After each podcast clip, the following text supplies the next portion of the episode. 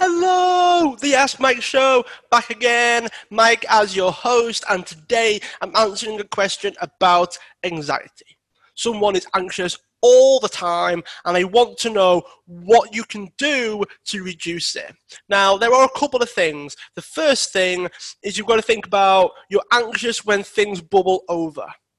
So you want to reduce and simmer that so it doesn't bubble up as high and you also want to increase the container if you will so that you never actually bubble over.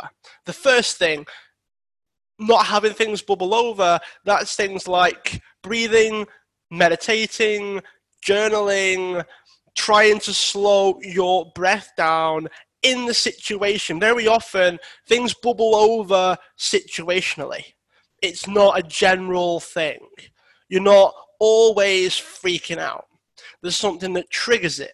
There's something that causes you to be anxious and walking on eggshells, if you will, is one of the terms that I've I've heard about this. And that can come from a lot of different things, but you've got to figure out what the trigger is, what's happening, understand what's going on and then you do what you can in the moment because it's too late by then. If you're anxious and you're worried and you're struggling that's the result of something. You're already experiencing it. So what you can do is slow your breathing down get rid of some of the energy maybe go for a walk. Do all those things that can help you calm yourself down in the moment. But what triggers it you want to try and prevent that from happening that's what it comes down to. You've got to sit there and figure out what you can do to prevent the trigger from happening. What is it? If it's a person, if it's a thing, if it's a situation, whatever it happens to be, you want to be in prevention mode as well as learning to deal with the situation if it happens outside of your control. If you can't do anything about it, you've got to learn to gradually cope with it and you'll get more and more and more conditioned to being calm. People that meditate long term are generally calmer. People that slow their breathing down are generally calmer people daily. So things don't impact them as much. Things don't take them over the edge, if you will because they're doing something every day that helps them stay calm. And what happens is it reinforces it in the brain, and you're more likely to actually stay that way. It's almost like stretching. The first time you do it, it hurts. The first time you do it, it hurts, you're tender, you're struggling, but over time, you, you stay more flexible generally. And the stretching, while it doesn't hurt, while you might not feel a huge benefit, you start to notice when you stop doing it.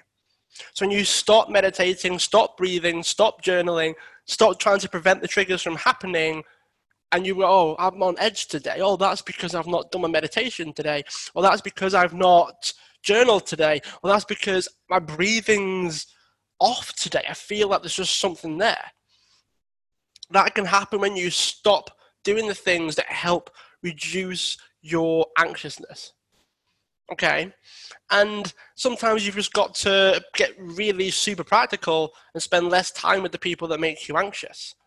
Spend less time in those situations and increase the exposure, if you will, of you being in situations, being around people, being in circumstances that make you feel at peace.